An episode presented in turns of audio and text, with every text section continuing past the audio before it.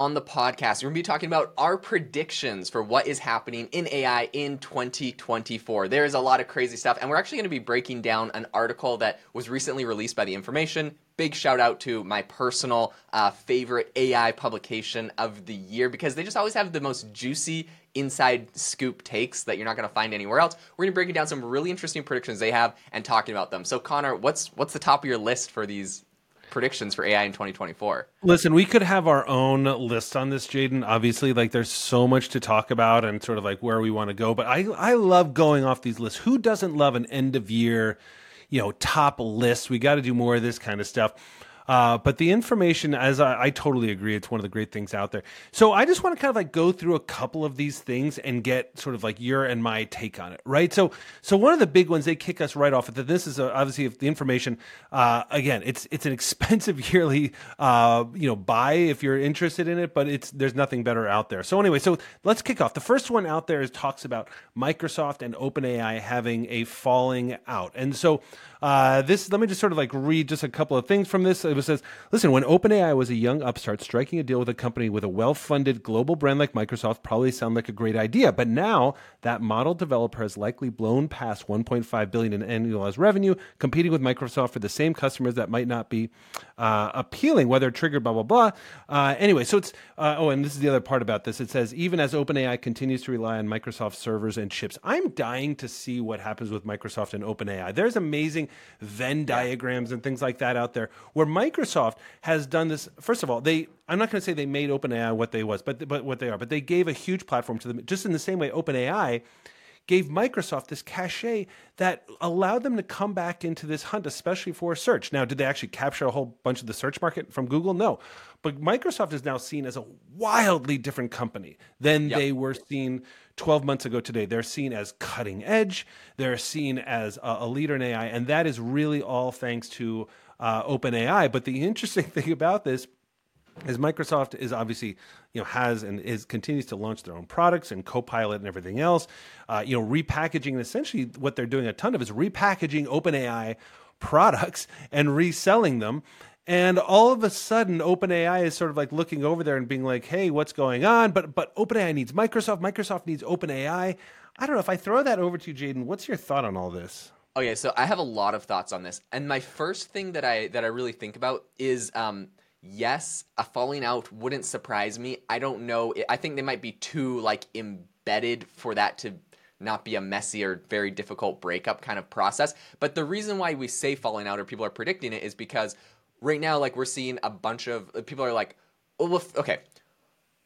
Um, Microsoft is not like just loyal to OpenAI. They're working with other players. They're building competing products they're like their Microsoft Copilot thing. They're like, yeah, we built like our own in-house AI stuff that we embedded and added and are like essentially replacing a bunch of OpenAI features. So it's like at the end of the day, even though they partner and work together on a lot of things, like they do also compete like directly on some things. And Microsoft has no reason to like. Microsoft's like, we're not tying ourselves to this company because, as we saw, you know, OpenAI could have some sort of issue where it falls apart and Microsoft isn't going to be like you know dragged down by that. So they're and it's smart, right? And they got stakeholders, whatever. So I think because of that, they've built in a little bit of these like more some. There's like some silos to how they built their stuff, and I think that they definitely have some conflicts. Now, that being said, could Microsoft have done been where they're at without OpenAI? Absolutely not. They needed the energy, they needed the power of a startup to do what OpenAI has done. I don't think any big company can do that. We see Google is literally struggling to the point of like releasing, you know, products and kind of making fake videos to try to like emulate what this startup is doing when they have thousands and thousands more employees because you need that like startup energy, you need that culture, you need to be able to pull in these like top talent people and OpenAI seems to have been able to do that. So I think that that's some of the issues. Now, the thing that I think we should be looking forward to in 2024 is more deals, regardless of if OpenAI and Microsoft break apart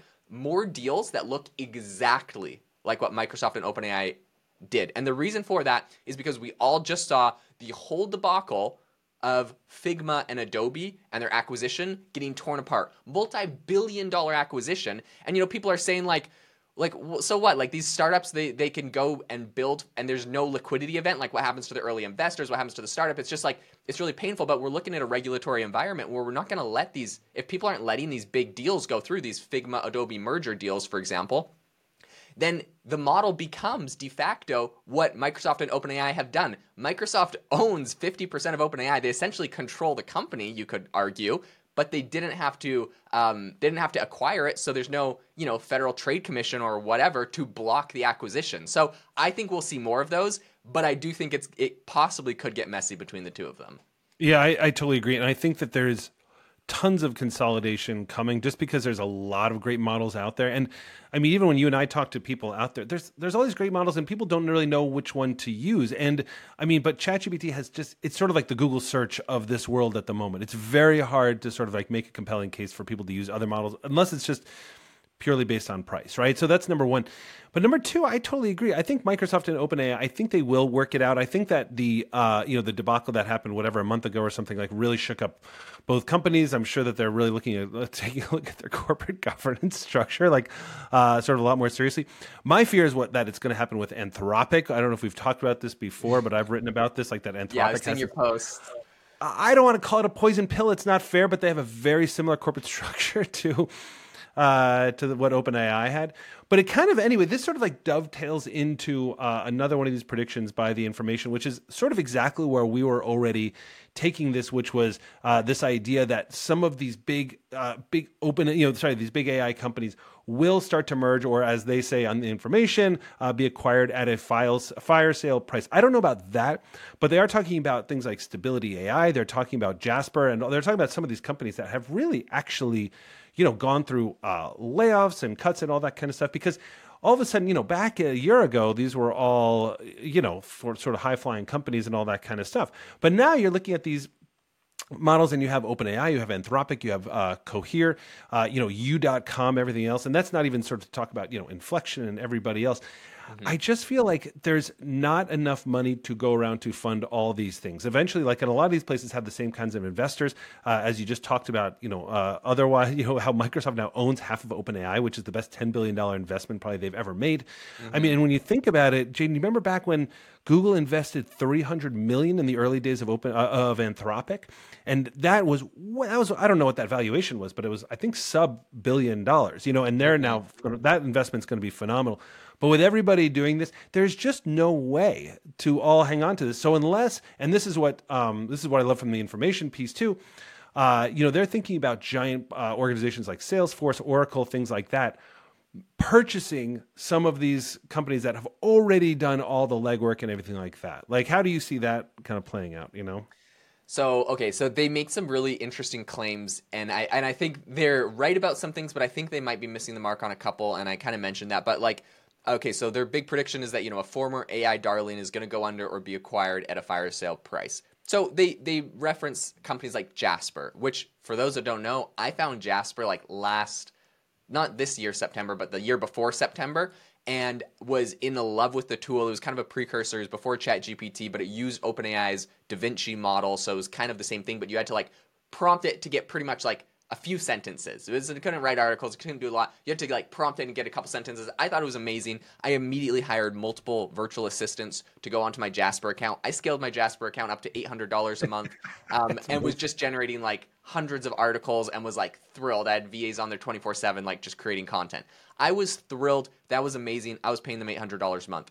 And when I look at their margins, because now, of course, I'm building my own AI tools and I'm just using APIs to OpenAI, their margins were like 70x. It was like crazy. But I mean, I didn't know how else to do it. I wasn't, you know, like looking at this from a technical angle, and so I was thrilled. And the and by the way, the ROI I got on the money I spent on Jasper was like phenomenal. To this day, uh, you know, the the website Self Pause that I was using that for gets like twenty thousand Google searches and clicks to it every month just like from the Jasper articles that we wrote. So like the ROI is amazing, but at the same time, um, Jasper is deeply troubled, I would say. And I think there was a lot, like when you have this really high kind of um, innovation cycle that we're seeing right now with a lot of these AI companies, a new one comes out, it kills a whole slew of other ones. Mm-hmm. And especially when we're seeing a bunch of innovation coming out of OpenAI, which like you can't really hate them because they're just trying to push forward and get a lot done and do some amazing stuff.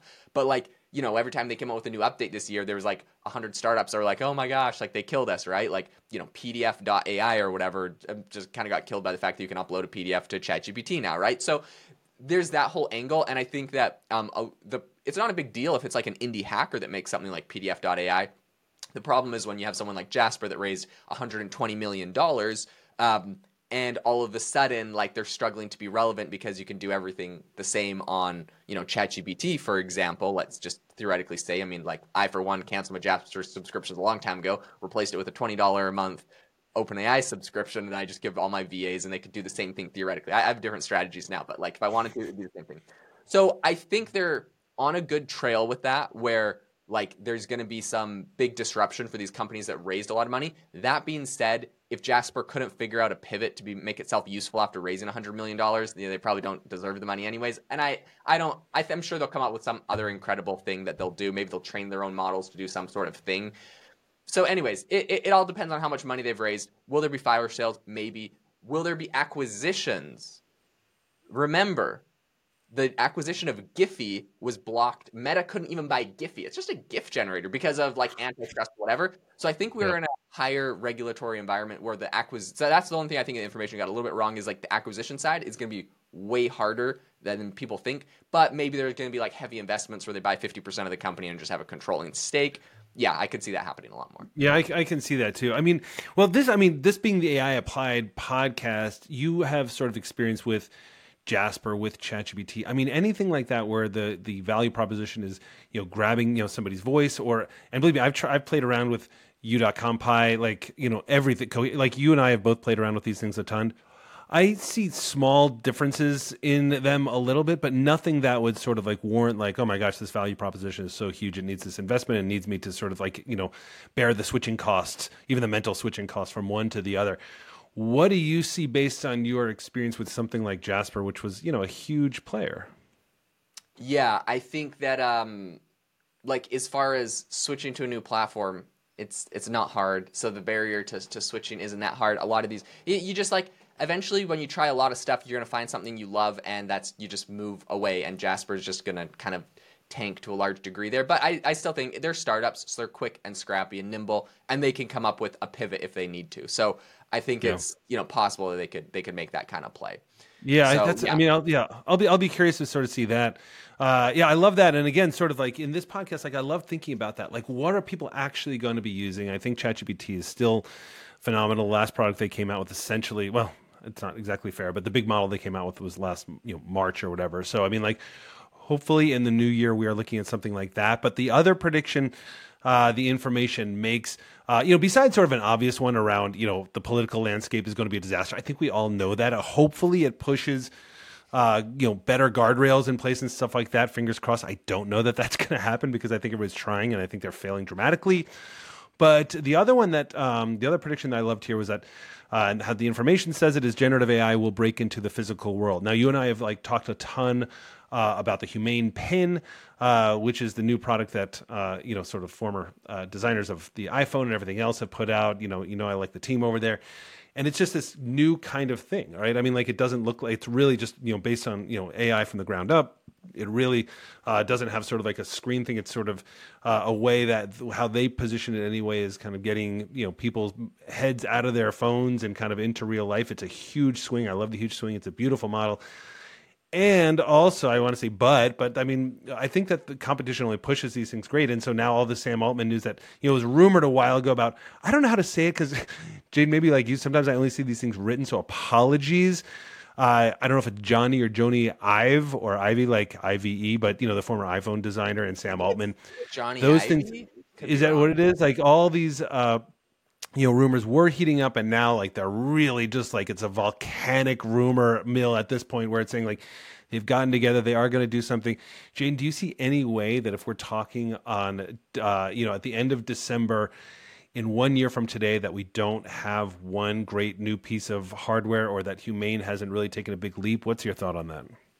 Uh, I think 100% think 2024 is going to bring us some amazing AI hardware what I will also say is like we've seen Apple has said that they've made some really big um, breakthroughs. Apple's not one that has been like in the headlines for AI a lot this year, and some people have criticized them for that. But they've said recently um, they've made some big breakthroughs on running AI models locally on iPhones. Um, and so we're seeing, you know, a lot of other players say that they're trying to work on similar things. And then you have the Humane Pin. This is what I'll say about the Humane Pin. I hope it works. It looks cool. I know they've had like a rough start. Um, I think it's a cool concept. but if it does, let's say it works, it reminds me of I don't know if you remember the the Pebble. This was the first smartwatch. It was a Kickstarter, and it was like the top funded Kickstarter. I think they raised ten million dollars, and uh, it was like the first smartwatch. And everyone was like, "Man, this thing's amazing." It took them a long time to get it into production, and Apple came along, made the iWatch, and of course, uh, well, I guess the iWatch has all its own problems now. the, the recent lawsuits and getting the production halted and started again, but like Apple has been crushing it in the in the watch space, and I think I saw something recently that said. Um, they were breaking down like um, market share of like money spent on like watches, like watch company revenue, and Apple is like the number one watch company, and then behind that I think was like Rolex, and then like um, can't remember the third place, but anyway, like the point being, Apple sells more watches than anyone else in the whole. In fact, I hate watches, and so I think Apple kind of made watches come back as cool. I just don't like anything on my wrist when I just have my phone, you know. Uh, anyways, I, I know there's like the whole whatever. Yeah, I know there's a little controversy. People love the Rolexes. Sam Altman wears a four hundred thousand dollar Rolex. But um, anyways, not my vibe. But I think Apple really made them come back. And the point in that whole rant being, Apple saw a successful hardware product, copy and pasted, added their own Apple magic to it, and then it was a hit. And so I think if Humane is a hit, Apple will copy and make a similar yeah. device, or Google, or Samsung, or Huawei, or whatever, right? So I think that we're going to see some devices and the as they trickle I mean okay so the other thing is like what was the other really cool like computing device we saw? Well that was the Oculus from Meta and then of course Apple does one as well. So like I think if there's a device that's hot a hardware device Apple is a hardware company. People forget about that. I think Apple will come into the space and uh, snap it up. They'll make something cool. Um, and so yeah I think we're going to see some cool stuff. And Apple's kind of hinting at that. They're they're building AI to run on iPhone. So I think we'll see some really cool stuff. And I think that's the right direction, right? These the AI running on device, people are like, well, what's the point? What's the point? Like that's a phenomenal use case. You're stuck in the Nepali mountains in a snowstorm with no cell reception, and you can ask your phone like, what's the best way to find shelter based off of this picture I like of my environment, and it tells you how to build an igloo, like because it's got it on the phone. Like that's amazing, right? So there's all sorts of crazy like use cases, but like yeah. Moral of the story is running locally on phone on device. I think will be big. No, I think you're right, and I think that you know, and and also it answers the privacy question. It answers like tons of questions, right? I mean, like that they're already doing this now with the uh, like three point GPT GPT three point five level uh, capabilities on iPhones right now is to me stunning. And as we all know, this is only getting faster and faster. Uh, you know, I'm you know pulling for Humane in the same way, sort of like I'd like to see sort of an open AI story out of them kind of thing, because again, like I I love the guys that sort of like come in and take a take a big swing first. Uh, but we're gonna see. I totally agree. I mean, like, look, if Apple pulls this off now, I mean, like, you know, Apple Maps, you know, also came in thought they were going to take everything from Google and ended up not being able to do that. But like, this is the year of Apple too. I totally agree. I think this is the year of hardware, and and if nobody does hardware. Uh, like Apple, Humane uh, does have that running start on this, so let's see what happens with that.